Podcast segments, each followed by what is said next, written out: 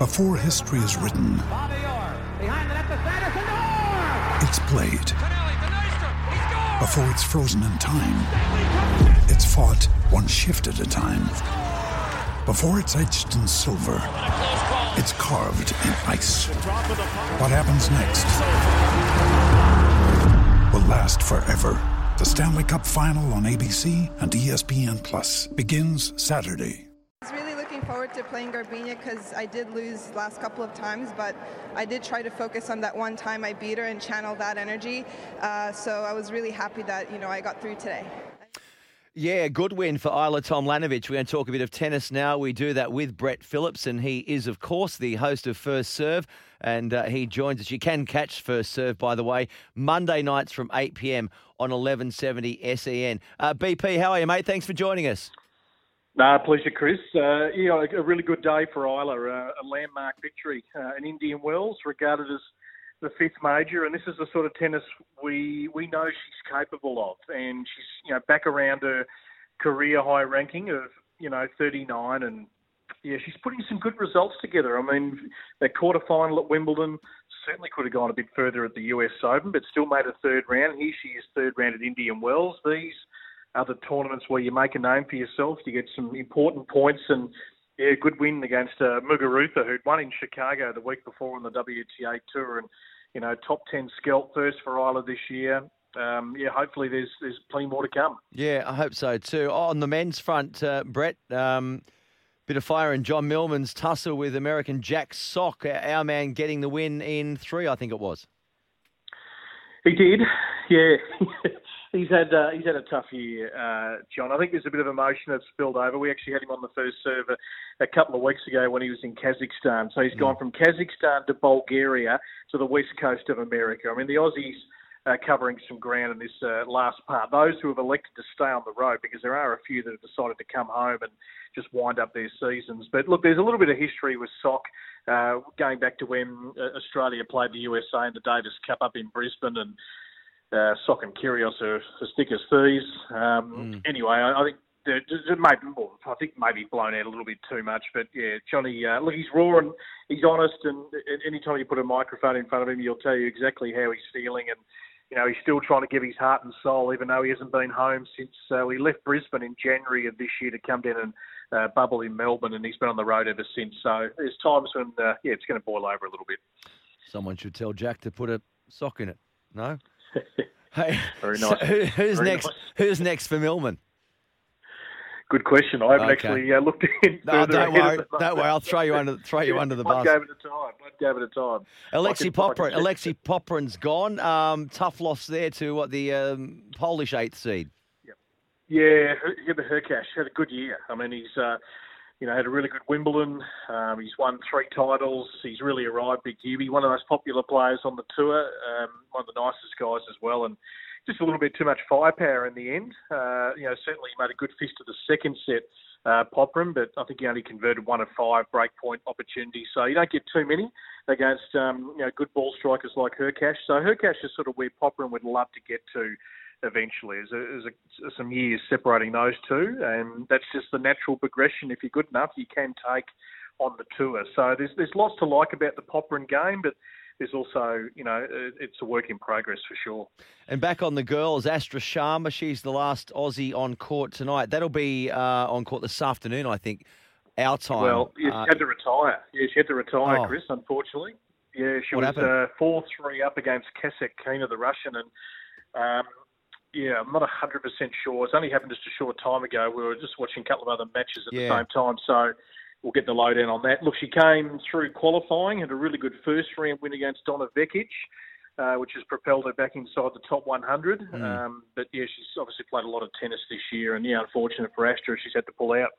All right. No, I wasn't across that, mate. We've got our, our eyes on a thousand sports here at the moment too, and uh, the build up to the fight is is is underway, well underway. The build up, so.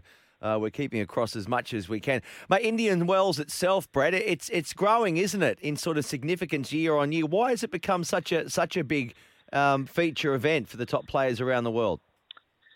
Oh, look, it's it's a brilliant tournament. I was lucky to go there twice, 18 and 19. I would have been there last year, and then that was the first big sporting event that got cancelled, and everything um, sort of the domino effect from there. Look, it's two and a half hours inland from Los Angeles uh, through in the Coachella Valley uh, near Palm Springs. It is just the most picturesque tennis setting.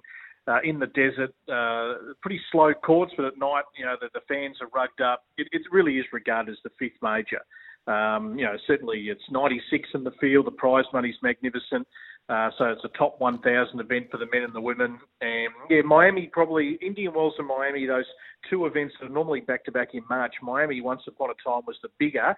The Indian Wells has certainly gone ahead of Miami. Just the, the grounds, it's it's an incredible setting. If you're if you're a tennis lover, Chris, this is one you've got to put on the bucket list. So uh, yeah. yeah. get there when, when the world uh, frees up a little bit.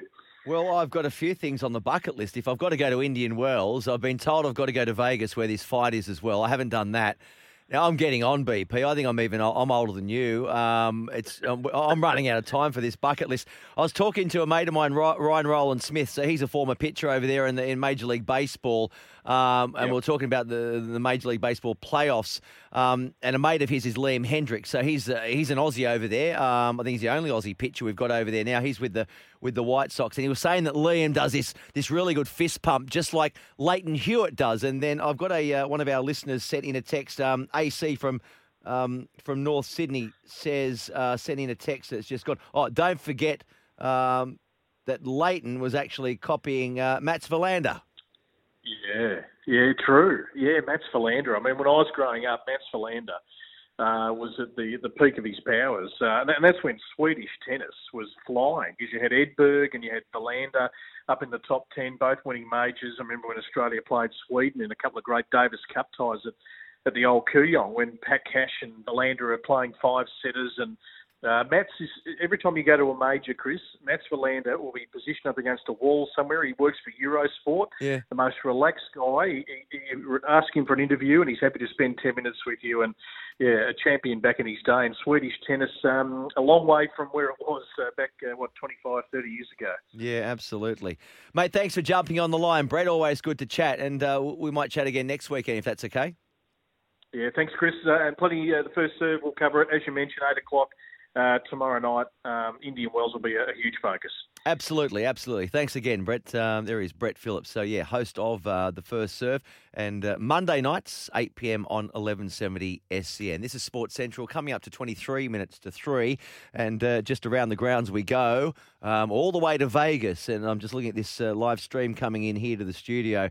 Um, still a, a, fair way away from the main bout I'm just looking at Tyson Fury now. He's he's in the change room and he's he's shadow boxing and sparring and uh, he's got a ring of a, a, concierge around him, or an entourage rather, not a concierge, but uh, about 12 or 13 people there in his dressing room. Would they all have a, a unique role to play, or just oh, hang, hang, hang as honourers? Well, a lot of them I'd suggest now, Chris, are getting ready for the the walkouts last time were absolutely yeah. superb. Deontay Wilder came out in some sort of. He looked like someone out of Daft Punk. Like he yeah. had a, a, big helmet on with a golden crown on top of it, and Fury walked in carried yeah. by six blokes. Yes, on a on a throne, like a Rome, like so, a throne. Uh, yeah, they put so much oh. energy oh. and thought into the, the walkout, and I'm just wondering, does this sort of distract you or, or sap your mental energy ahead of you know, your biggest fight in, in, in, in some time. But um, well, it's all part of it, isn't it? Part of one of the Wilder excuses he used directly after that fight oh, yeah. was that his his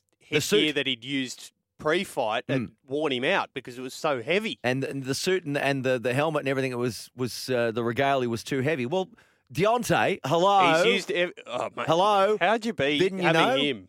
You know, imagine the excuses he could come up with for turning up late to a day of work or something like that. Mm on a uh, on a serious note, now with the Gypsy King and, and his uh, struggles with mental health, uh, well documented, aren't they? Well documented.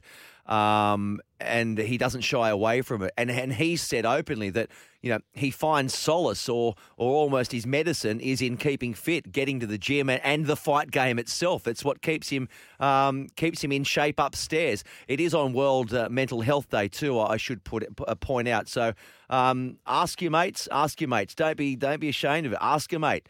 Are you okay? Are you feeling okay? And follow that up because um, you know for too long I think mental health has been put in the cupboard and there's been a bit of a stigma about it. Well, not anymore. Ask your mates, are they okay on World Mental Health Day? Lifeline if you need it, 13 11 14. 13 11 14 for Lifeline Australia. They have 24 7 counselling around this the clock. is Sports Central.